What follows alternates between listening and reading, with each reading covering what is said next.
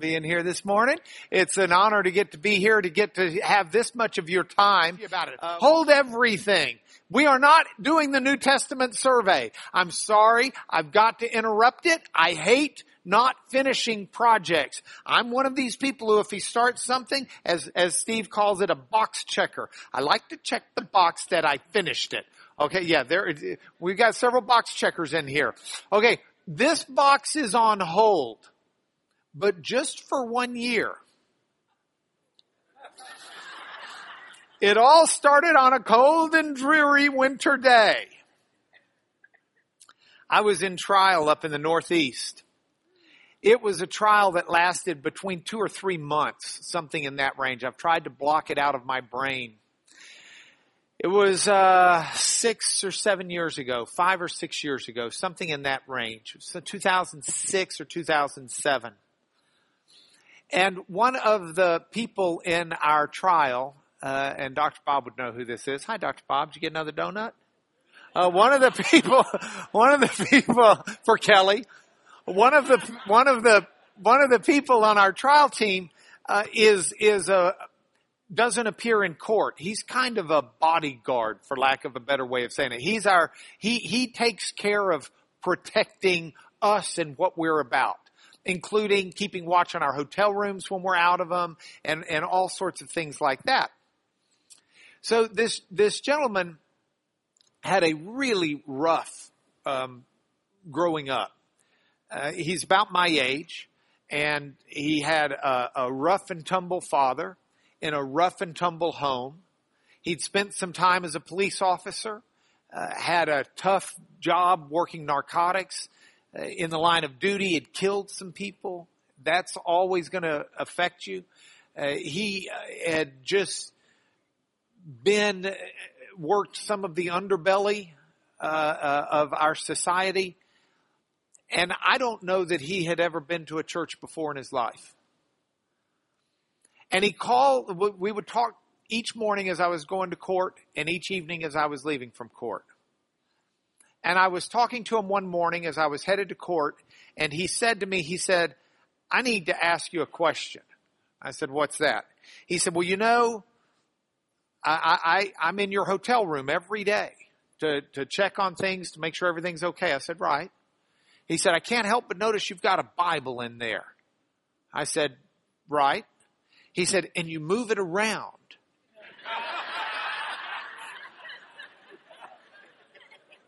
And I said, right. He said, well, I've been a little nosy.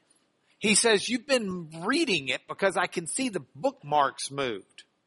Of course, I'm teaching this class at the time. I got no choice but to be banging away at three in the morning if that's when it takes to finish the lesson, right? So I said, yes, Tim, uh, or yes, uh, my friend, that, cause I'm reading it and he said, uh, he said, I got to read a Bible. He said, where do I buy one? Should have told him about the Gideons and said, look in your hotel bedroom, you know, a little bedside table there. Um, uh, uh, I said, uh, I said, well, go to Walmart. But when you get one, you, they're going to have several different translations. Don't get the King James. It's beautiful, it's wonderful, it's well done, but but it won't make a lot of sense to you. You need to get one that's, that, look for one, for example, that has the initials NIV. That's very readable. And he says, so he's writing it down, NIV at Walmart. And I, said, okay, I'm going to get it and I'm going to start reading it. And I said, well, no, no, no, no, no, no, wait, don't hang up. Don't read the Bible like you read a book because you start at the beginning of a book and you read to the end. And I gotta tell you, there's this little thing called the end of Exodus, Leviticus, Numbers, Deuteronomy, that's, that, that's due to stunt anyone's efforts at trying to read through it. And then if you make it through that, you're gonna hit Job. And the first two chapters and the last three or four are pretty good. It's those middle 38 that are just bleary-eyed doozies. Not to mention the fact that you can only take so many proverbs at a time before you're just reading, but you're just not registering. and don't even start me on the prophets. He said, what are you telling me? I said, well, when you get the Bible, I want you to look at the table of contents. It's going to divide the books up into the Old Testament and the New Testament. I want you to find the New Testament and look for the gospel according to John. I said, you get that and that's, I said, the Bible's really a collection of books. That's the book you want to read first. So you read that book. And so that evening, I, I've got to admit, I totally forgot about this while I was at court. I'm driving back from court to the hotel. I call him. Everything okay? Our room's okay. Uh, you know, everything's fine. We're through with court. We're on our way back. Yep, everything's fine. He says, Hey, I bought that Bible. I said, fantastic. I said, uh, uh, and I didn't want to say, have you started reading it yet? I'm going to quiz you. So I was just like leaving it on the down low. So I said, that's fantastic. He said, yeah, I read John. I said, really? Now, John is an amazing book. John is a book, St. John Chrysostom, who was a fourth century preacher of the church, maybe the church's first notable megachurch type preacher. His, his nickname was Old Honey Mouth because he just spoke words as tasty as honey. Old Honeymouth said the Gospel of John is a book suitable for children to paddle and elephants to swim. It's as, it's, I mean, you, it's great for the newbie and it's, you can be as huge as you want and still go all the way under. And so I said, I said, uh, how'd it go? He said, well, I read the Gospel of John. I said, that's fantastic. He said, what do I read tomorrow? I said, read it again. He said, well, why do I read it again? I said, every time you read it, you're going to get something else out of it. Just keep reading it. Okay, so he, um, he, he, we were about two or three weeks from being done at the time, and I just kind of forgot about it. We finished the trial a week later, I'm in New York City. I'm getting out of a taxi. I'm running late to give a speech. I got to get in the elevator, get up there, hook up my computer, and give this speech. I'm running late. And I know I'm running late. I'm looking at the time, and my phone rings. And it's him. I'm thinking, I don't have time for this. And I thought, well, I, I, I, so I just picked it up. I said, hey, so and so, I literally have 60 seconds before I'm on an elevator and I'm going to lose this signal. What's up? He says, well, I've been reading the Gospel of John every day. He said, until today. And I just decided I'd read something else, so I read the Gospel of Matthew. I said, yeah? He said, I'm going to hell. I said, what? He says, I'm going to hell. And I said, what do you mean? He said, Mark, before I couldn't commit adultery. Now I'm not even supposed to lust. He said, before I couldn't kill someone. Now I'm not even supposed to hate them. I'm going to hell. What do I do? Now, I would love to tell you, as your pious Sunday school teacher, I just announced to everybody, hey, I know I've committed to give a speech, but here's my opportunity to lead this soul to the Lord. So I'm just not going to give the speech and show up, and I'm going to stay on this phone and teach him about what he needs to do. But I did not do that. That would be a lie if I were to tell you I did that. So instead, I'm telling you the truth. I said, hey, buddy, I mean, I got 10 more seconds. He says, I gotta know what to do. I said, quit reading Matthew, go back and read the Gospel of John. And I hung up. With the promise that I'd get back to him in the next couple of days. Cause I said, we need to visit face to face. I don't want to do this over the phone. So about two or three days later, it was the weekend, it was a Saturday because I was at home and I got a phone call from him and I saw the phone. I thought, oh, I haven't gotten back with him. Ah, wow, wow, that's bad. That's bad. That's bad. And I picked up the phone and said, yeah. He said, okay. Well, I went back and I started reading John again, but I'm telling you, I think I got it memorized. Did you know he wrote another book? And I said, yeah. He said, there's this revelation of John. I said, yeah. He said, I read that. I said, yeah. He said, yeah, Matthew made me convinced I'm going to hell. Revelations made me scared to go outside my home. I said, okay, we need to meet.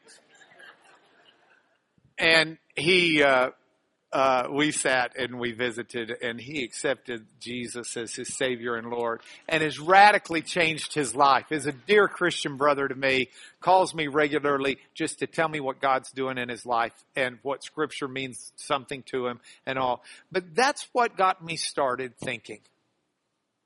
I wish we had a Bible that people could read like a book, cover to cover.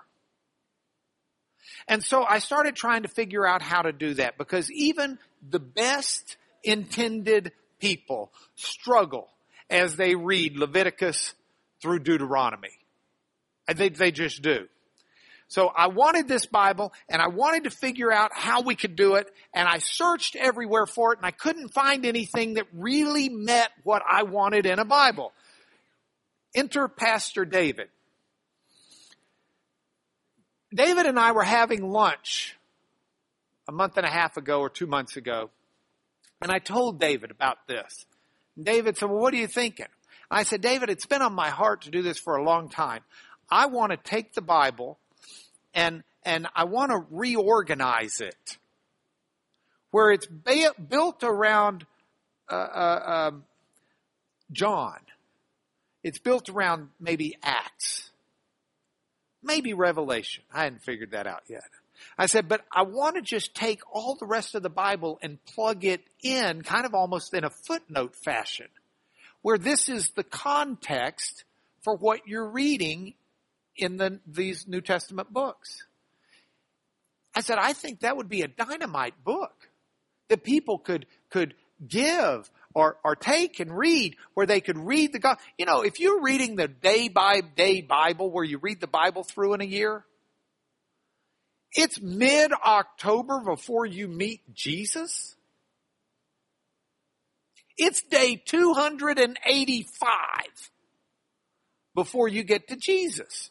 And I wanted a book that you could give to someone or that I could take and just read through. So I said this to Pastor David. So Pastor David said, well, why don't you do that? And I said, because I don't have time. And he said, well, why don't you take a hiatus from what you're teaching and teach that instead? And I said, well, I guess we could maybe do that. And he said, I'll go you a step further. He said, if you're going to do that, let's do it for the whole church. Let's put together this reading plan. He said, all you got to do is get like three or four months ahead of time. And once you get three or four months ahead of time, you can just sort of keep ahead of us. So that means by the end of the year, you've just got to have like January, February, March. I'm thinking, well, that's not that bad. I might could do that. Problem is, I'm set to try this horrible case out in California that's going to be all consuming. And the other side has given no indication, and the judge has given no indication will do anything but try it.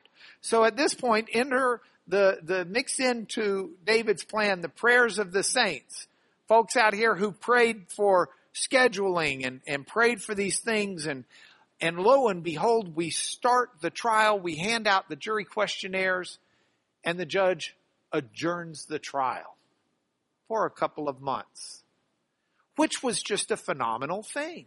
So now all of a sudden the time is freed up a little bit to try and get some of this done. So I decide I'm going to put all of the Bible together into a reading program where we can read through it in a year. But it's not reading Genesis 1 to Revelation 22. It's reading John, Acts, and Revelation with the other passages built in where they make contextual sense. So for example, yeah, the young lawyer comes up to Jesus and he's testing Jesus. And he says, Hey, I got a, I got a question. Just, it's a lawyer question. Jesus says, Yes, what's your question? He says, Out of the entire law, which commandment do you think's the most important one? At which point, we're able to take a time out in the text and put in Deuteronomy and Leviticus where it says don't mix fibers Put in the passages that talk about what you do when you find mold in your house, which actually may be of interest to some of y'all. What to do when you find mold in your house. Put in the passages about an ox goring his neighbor. Put in all of that and then put in the Shema. To love the Lord your God with all your heart, soul, and mind. Hear, O Israel, the Lord your God, the Lord is one. Love the Lord your God with all, and then put in the passage that says for you to love your neighbor. Then you go back to Jesus. Jesus answers the young lawyer, says, well, it's to love the Lord your God with all your heart, soul, and mind. The second's like unto it, love your neighbor as yourself. And anybody reading through that's going to say, yeah, he nailed that one, as the lawyer did who walked away. See, so there are ways to put this into context so that in the process of reading through these stories in the New Testament, you read the entire Bible. So that when when Paul talks in Romans about uh, uh, uh, the the Abraham being saved by faith, we read the story of Abraham being saved by faith. When Stephen is giving his defense in Acts chapter 7, and Stephen starts with the Abraham and he works all the way through the judges and the, the prophets and the kings. We can stop and read about those things and make sense of what he's saying. So that's what I started to do. And I thought this is going to be easy. All I got to do is get two or three months. Well, turns out no. This is kind of like a Sudoku, Sudoku puzzle because you've got to end. In, I mean, it's all got to add up at the end. Turns out this is really hard. It's like building a three dimensional puzzle with no box cover to tell you what it's supposed to look like. So I'm sitting there and I'm pulling my hair out and then in comes my friend Rick Meadow to tell me about his time in the Marines. How many of you are Marines? Okay. Thank you for your service to our country. Rick is the lawyer who runs my New York office. So Rick says to me, he's, he's down visiting on some work stuff. And I said to him, I, and Rick comes here a lot. He may watch this message. He knows I'm praying for him to meet Jesus. So I'm still am, Rick. Um, so Rick says to me, he says, uh, um, uh, yeah, man, the Marines. I said, now tell me that story again. You were honorably discharged, right? He says, right. I said, and how long were you in there? 11 weeks. I said, how are you in the Marines for 11 weeks and you get honorably discharged? He says, well, it was kind of complicated. He says, I was in law school. I wanted to be a military lawyer. And I found out that if you do that in the Army, Air Force, or Navy, they put you into their judge advocate general course and you become a military lawyer. The Marines make even their military lawyers go through boot camp. And I said, yeah? He said, and I thought I'd do that. I said, why? He said, because I was thinking it was kind of like a, a workout thing. You know, I was going to get in the best shape of my life. Health spa. I said, really? And he says, I said, did you watch Gomer Pyle growing up? So I said, so, uh, uh, he says, he says, no, no, no, no, no. So, so I said, well, what happened? He said, well, I knew I was in trouble. We have, they give us these rifles and you have to take them apart and put them back together in like two minutes or something. I didn't know, remember the time. He says, and the sergeant's barking at us with a stopwatch, marching up and down while we're doing it. He says, and I'm petrified. He says, you gotta understand, I'm this short little Jewish boy from Queens. When, when the, on, on the first day when there are 500 of us in there, the guy calls out and says, okay, how many of you are Baptists? And a bunch of hands go up. How many of you are, you know, they're sorting out for church services. How many of you are Catholic? A bunch of hands go up. Protestant, uh, I mean Methodist, Presbyterian. And finally, as an afterthought, do we have any Jews? He says, mine's the one hand that goes up. And the captain looks out and says, you're on your own, boy. And that's, so he's already made a name for himself, right? So the guy's marching up and down. Rick's trying to get his rifle put back together while the stop was 15 seconds, 10 seconds, 5, 4, 3, 2, rifles down. Rick says, and I got it put back together. My problem was I had three pieces left over. So I just I shoved them in my pockets.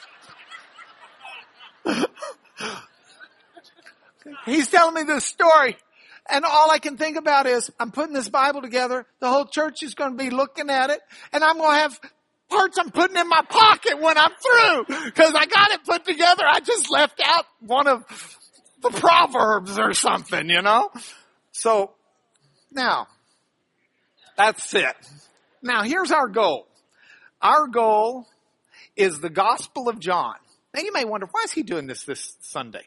The reason is because this is our, if I do the, the Christmas service next Sunday, the Christmas lesson, we don't have Sunday school, life group after that for the rest of the year. So this is our warm up for next year.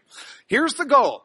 We're going to have the Gospel of John, Acts of the Apostles, and Revelation, and we're going to use those as the backbone or the spine to which we'll attach the rest of the Bible as sinew and tissue and muscle and skin so that we read the whole thing off of that. Now here's the process.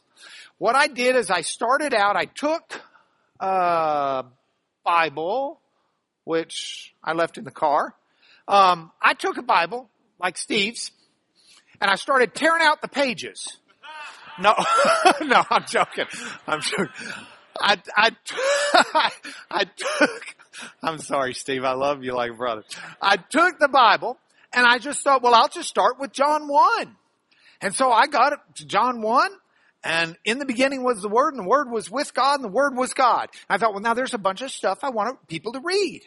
When they read that, they need to go back and they need to read Genesis 1. They need to read Genesis 1 and they need to read in the beginning God created the heavens and the earth because John is echoing Genesis, placing Jesus in creation before creation.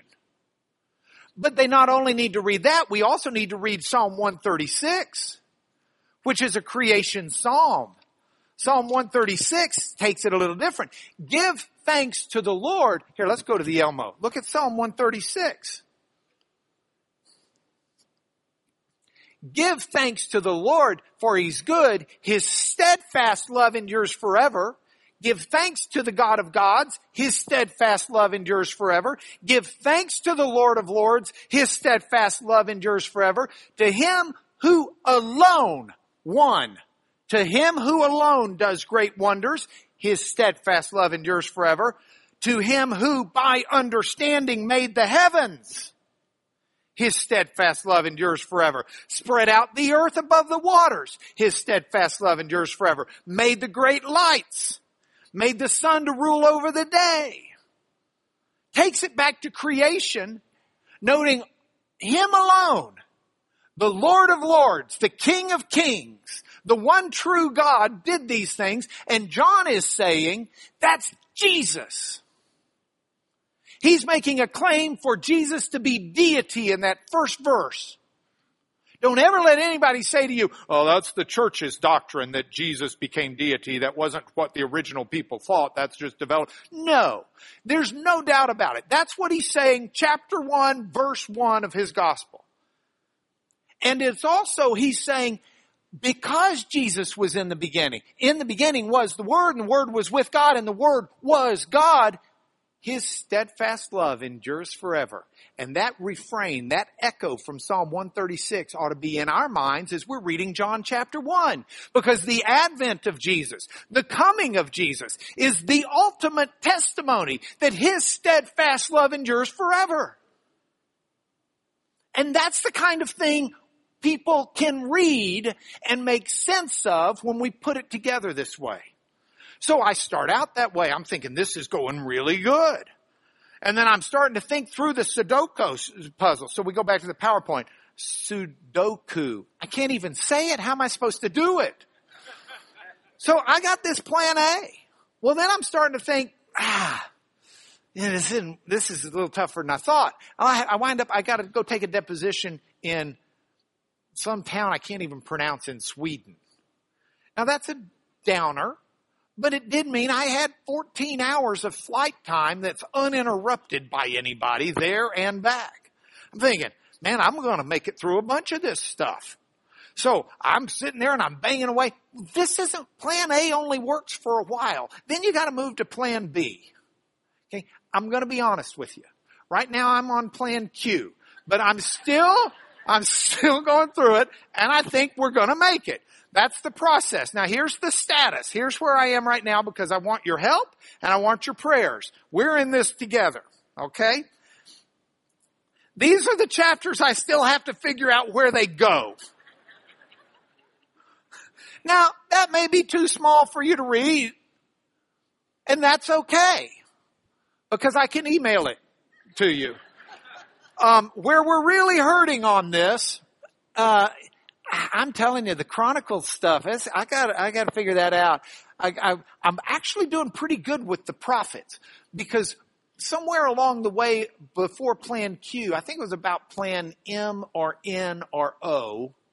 I decided, you know, I'm going to be in a whole lot of trouble when I get to Revelation because I'm going to have revelation and then I'm going to have 20 chapters of Job's friends giving him sorry advice. And that's only going to, that's not really going to fit too well in revelation. That's easier to fit within Paul's experiences in Acts or within the uh, uh, epistles. So I need to do the back end. So I did revelation. And when you do revelation, you know, th- th- there's a saying that people who have trouble understanding Revelation just need to spend more time in the Old Testament. And we're going to do that. We're going to get to go through Revelation. You know, almost every phrase in Revelation comes straight out of the Old Testament. So it's real easy to take those and plug them in so that they make sense. And then Revelation just starts, it's like scales will fall off your eyes when you start reading it. And all this symbolism is understood as the Bible explains the Bible. A delightful way to do things. So, I've done the end, I've done the beginning, it's this middle part I've got to sort through and figure out how to do.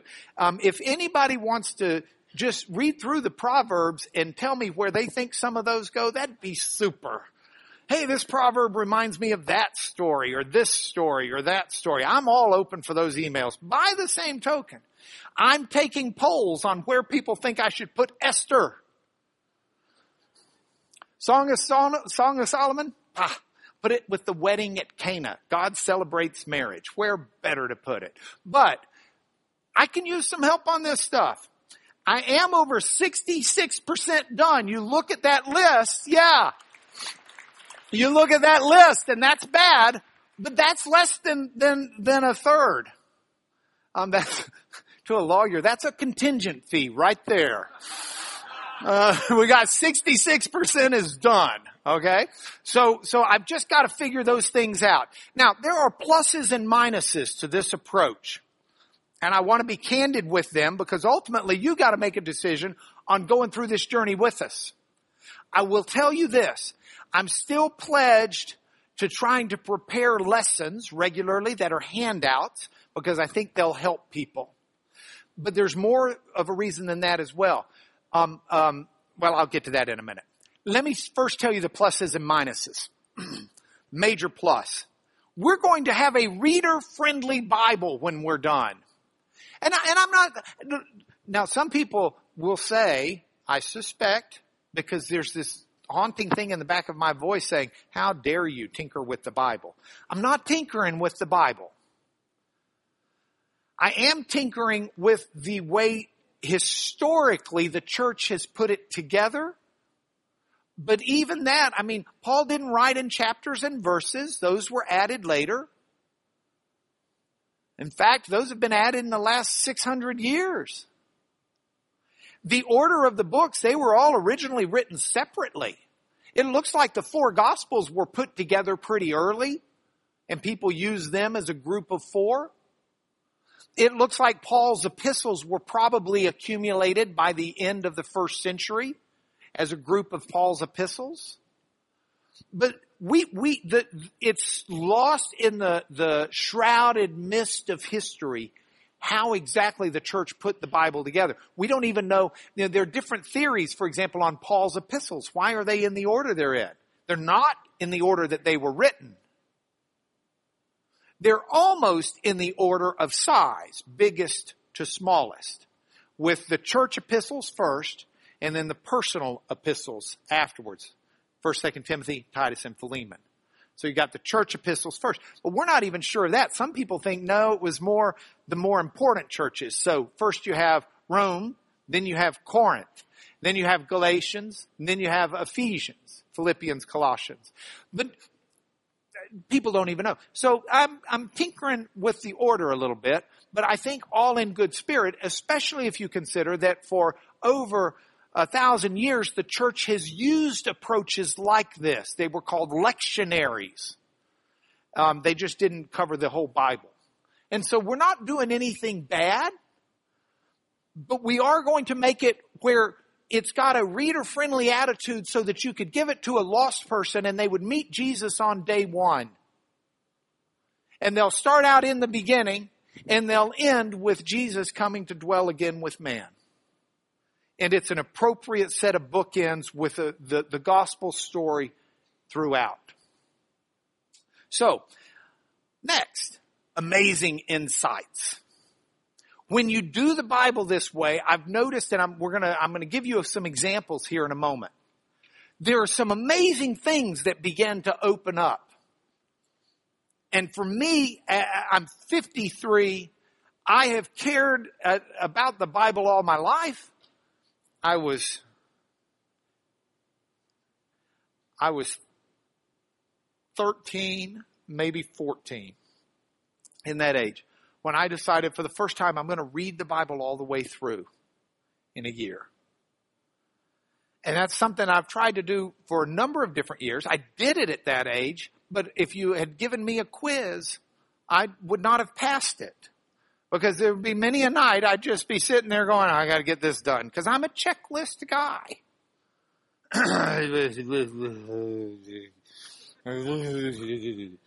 but I made it through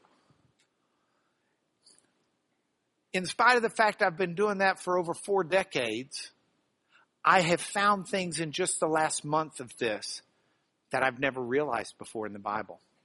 It's, it's amazing what it's done to me. And I think that'll be amazing to you as well. It's being put together so that you do, if you make this commitment with me, you get to read through the Bible next year. One year. Read through the whole Bible which is kind of a cool thing to do. I dare say many of us have tried, but I'll suspect the percentage of success is somewhere around 10%, even in a class like this. So, uh, it's also a three layer cake. Now this is Pastor David's analogy, and we can do a better cake than that. Here, let's do a Mark Wilkie cake. it's a three layer cake. And this is, is what Pastor David explained to me and, and what you need to know about and, and is exciting. First of all, it's the personal study level. You can choose to read. By the way, you still get to come to class even if you don't. You say, I don't want to read through the Bible in a year. I got a busy year. That's fine. Or I've got my own program I'm on. That's fine. There's not judgment. This is not a legalistic thing. It's an opportunity and for those who want to take advantage of it, great. Those who don't, please come to class anyway. But there's that level. And David's even trying to get this on an app so that on the app you can pull up each day, not just the scripture, uh, uh, verse, chapter and verse, but the actual scriptures themselves so that you can read it on the app. And he's got the people working on that aggressively here. um, it, will it be printed? Ultimately, yes and no. I w- you will be getting from me monthly handouts that are a month ahead of time of the calendar. But we're also looking to publish it and we're in contact with the English Standard Version publishers and the New International Version publishers. And if this really works and we get it right, who knows, maybe the Gideons will pass these out one day. We'll put it because this is a marvelous way to read scripture where you read it like a book. So, um, first level, personal study. It's a chance for us to read it. Now, in your handout today, you've got your first week of January. And I'll make sure Steve emails it as well. But in fact, what you've got in the handout today, right before the, the news break where you get to meet the Setons, you've got, if we go to the Elmo for a moment, this is January as it exists right now. Hey, I give you Sunday off. It's a day of rest. So you come to church. Sunday, those scriptures in Sunday are just what you've covered that week in John. But you've got your entire, you know, on, on January 1st. zoom in. You read John 1, 1 through, through 3.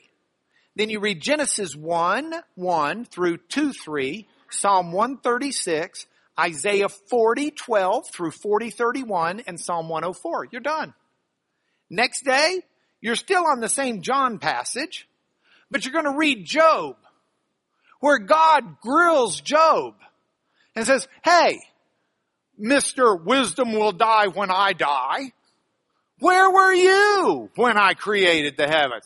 Where were you? You tell me how I measured out the skies. You tell me how I built the land. You tell me da da da da da da da. It's, it's, it's, it's a good bit to read. So, you, this is the reading that, and then we will next convene on this, and, and let's, we'll print this calendar again next week for the Christmas one. But we'll next convene on Sunday, January 5th, after we've started this. Now, if we go back to the PowerPoint, I'll tell you what goes next. So this personal study program and these passages will be put out for us, but they'll also be put out for the church at large. Because Pastor David and Pastor Ramon in Spanish and Pastor Trammell at the North Campus and Pastor Richards and even the youth pastors, Jeff Skipper and Steve Morris, are all going to be preaching out of this next year.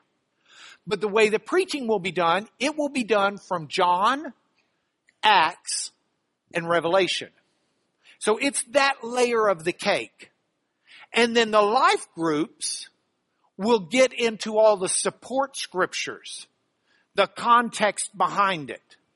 And, and when I say the life groups, only those that choose to, but the, the materials that I'm writing for our class, I'm also writing for the classes at large so that they can take that written material.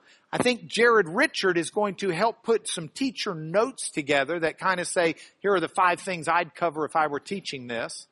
But together that goes in a package for our whole church life groups, those that are interested, to use as well. It's being translated into Spanish. It's being used in the Spanish life groups. It's an amazing thing that we're starting here with the goal being not only to have a publishable scripture, but to have published with it a sermon series and a study guide for life groups so that we're able to put this out for use in the kingdom and in the world at large. So that's the three layer cake. Those are the pluses. Yeah, I'm excited. Oh, I'm so excited. Now the lawyer in me says, uh, uh, warning, manufacturer's warning do not apply. Um, I need to give you that. You lose some immediate context when you do this. Because things are taken from one place and moved to another.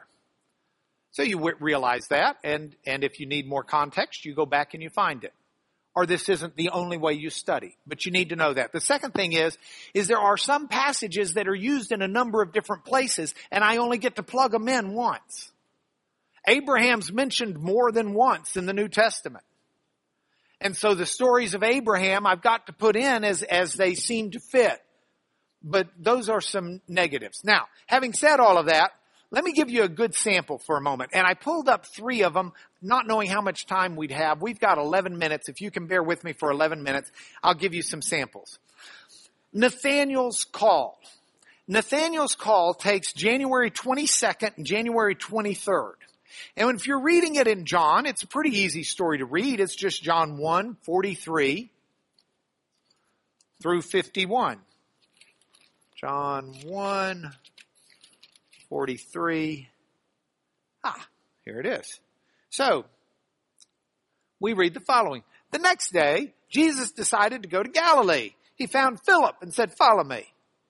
Now Philip was from Bethsaida, the city of Andrew and Peter. Philip found Nathanael and said to him, we found him of whom Moses in the law and also the prophets wrote. Jesus of Nazareth, the son of Joseph. Now, Nathanael said to him, can, can anything good come out of Nazareth? Philip said, well, come and see. Jesus saw Nathanael coming toward him and says of Nathanael, behold, an Israelite indeed in whom there is no deceit. Nathanael said, how do you know me? Jesus said, before Philip called you, when you were under the fig tree, I saw you. Nathanael answered him, Rabbi, which means my teacher, you are the son of God. You are the king of Israel. Jesus said, because I said to you, I saw you under the fig tree, you believe? You're going to see greater things than these. And he said to him, truly, truly, I say to you, you will see heaven opened and the angels of God ascending and descending on the son of man. Now you read that story, and if you're relatively new to the story, you might start thinking, well, Nathaniel's an egotistical little fellow, isn't he? Nathaniel comes up to Jesus, a cynic. Can anything good come out of Nazareth? Comes up a cynic, and just because Jesus says, behold, an Israelite in whom there is no deceit. Then he's kind of like, wow, you know me?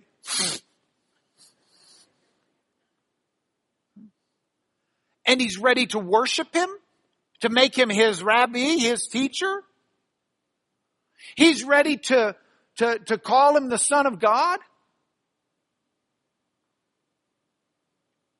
And then Jesus says, before Philip called you when you were under the fig tree, I saw you. And this blows Nathaniel away. And Nathaniel's response is trembling. And Jesus says, truly, truly, I say to you, you're going to see even greater things. You're going to see the heavens opened and the angels ascending and descending on the Son of Man. Now in your reading that day and the next day, I take you to the story of Jacob. Jacob means grasp, but it also comes from the verb or sounds like the verb that means to deceive. Jacob is one of two twins, we'll read. Jacob and Esau are born. And Esau is born first and Jacob comes out second grasping the heel of his brother. But not just grasping, Yaakov is also deceiving. See, Jacob comes, the deceiver comes, the deceitful one comes, and deceitfully gets his father's blessing. Deceitfully manipulates his brother out of his birthright for some stew. In God's ironic, you reap what you sow, the deceit gets turned around and instead of the younger deceiving the older and getting the older's blessings, when Jacob's working for the young sister wife, he gets dumped with the older one, Leah. He got tricked. But there comes a time where God addresses him and he wrestles with God and he wrestles with God's angel at the Jabbok. And in that time, God changes his name and says, you're no longer the deceitful one. Now you are Israel. And from you will come forth the great nation.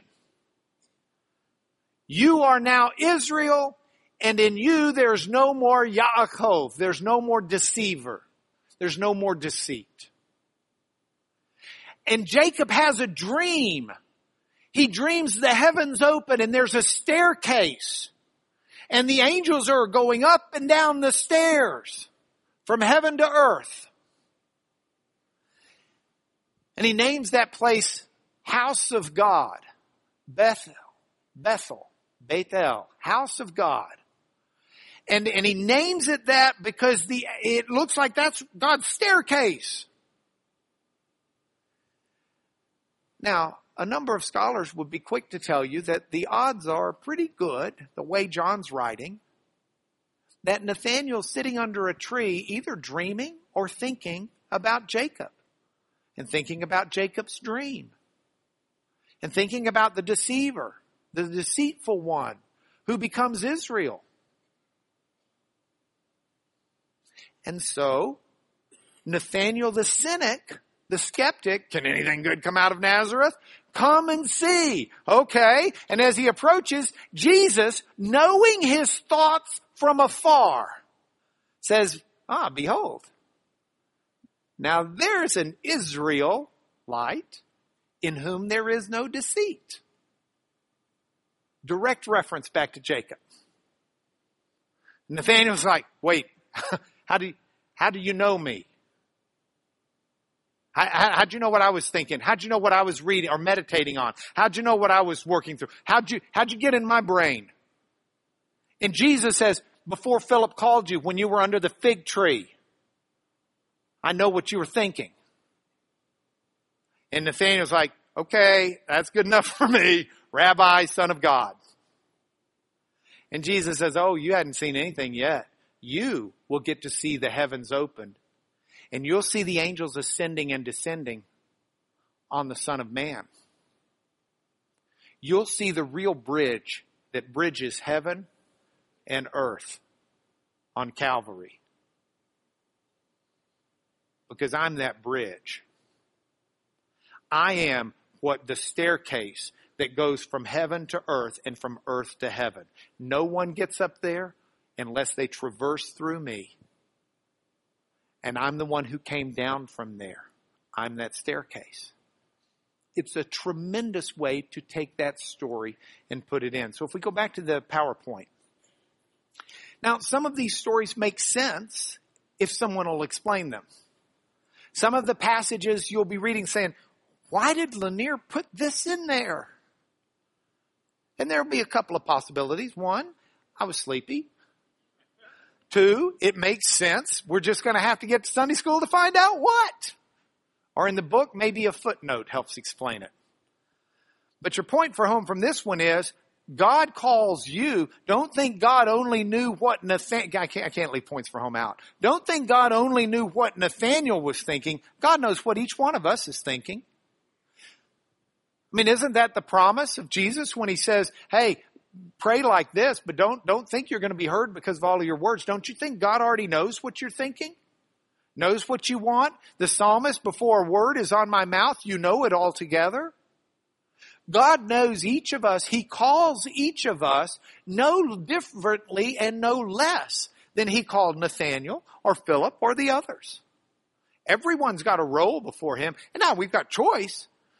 We can come and see and respond, my teacher, rabbi, you're the son of God. Or we can just say, eh, I don't think anything good comes out of Nazareth, at least nothing worthy of my time and attention. I'm going to stay where I am. Those are our choices, but the call is there. Now, if we had time, uh, I'd whet your appetite with John the Baptist and the Lamb of God. You know John the Baptist? Oh, we've got a minute and a half. Okay, get a load of this. All right.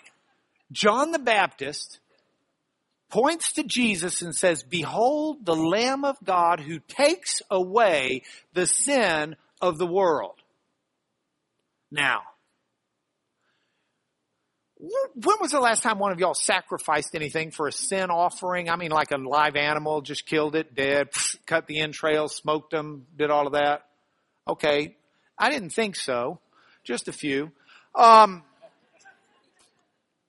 to the Jews in Jesus' day, the rites of sacrifice were as commonly understood and known and practiced. They'd been doing it for over a thousand years. They were as commonly understood and practiced as street signs are today to someone who drives. Now most people who drive do not confuse a stop sign with a speed limit sign. I have on occasion, but most of us don't. A good Jew in Jesus' day would not mix up a sin offering sacrifice with some other. with a burnt offering that was just intended as a burnt offering, with an offering for uh, uh, any diff- number of different reasons that they had them. If you want to go back, almost every sin offering was always a goat, not a lamb. Almost every sin offering was a female sheep if you're doing the sheep. If you want to find a male lamb for a sin offering, go back to the Passover. Even the Day of Atonement, when the, it's the goat that takes the sin of the people that's driven out, one slaughtered, one's driven out of the camp. That's a goat. Separate sheep and goats, they're different. John didn't say there's the goat of God. He said the Lamb of God that takes away the sins of the world. You read that day, and we'll talk about it that Sunday about why it's there. That's your teaser to make you want to go. So behold the lamb's your teaser. We don't have time for me to give you the third one where, where in John 1.15 he says, uh, uh, the law came through Moses, but grace and truth came through Jesus. Some tremendous stuff out of the Old Testament for that. And, and basically your point for home would be commit to study. So I'm going to ask Stephen to pray for us on this and I'm going to, um, uh, uh, I've got to head to the airport, but with all the love in my heart, I really hope you guys will go on this journey. I hope you'll pray for it. I hope you'll help us. And, and I, my goal right now is before we end December to have the entire calendar done next year. So all we've got to do is tweak it. So just keep praying for me to, to, to, to have some wisdom beyond what I have on my own to get that done. God bless you guys. Steve, would you close us in prayer? So with that, let's pray. Father, I thank you so much for Mark. I thank you for his passion, the way that you have just revitalized um, his excitement and passion and in teaching and everything else. Not that it was ever discouraged, but it's just a whole new level now. Thank you for the way that you have done that. Please give Mark really good insight and good recall and, and help us to be able to pray and support him as he seeks to provide an integrated study where the Bible is commentarying on the Bible. Thank you for Mark and his heart and for Becky and the whole family and the way that they support him and allowing him to teach our class. We ask this in Christ's name. Amen.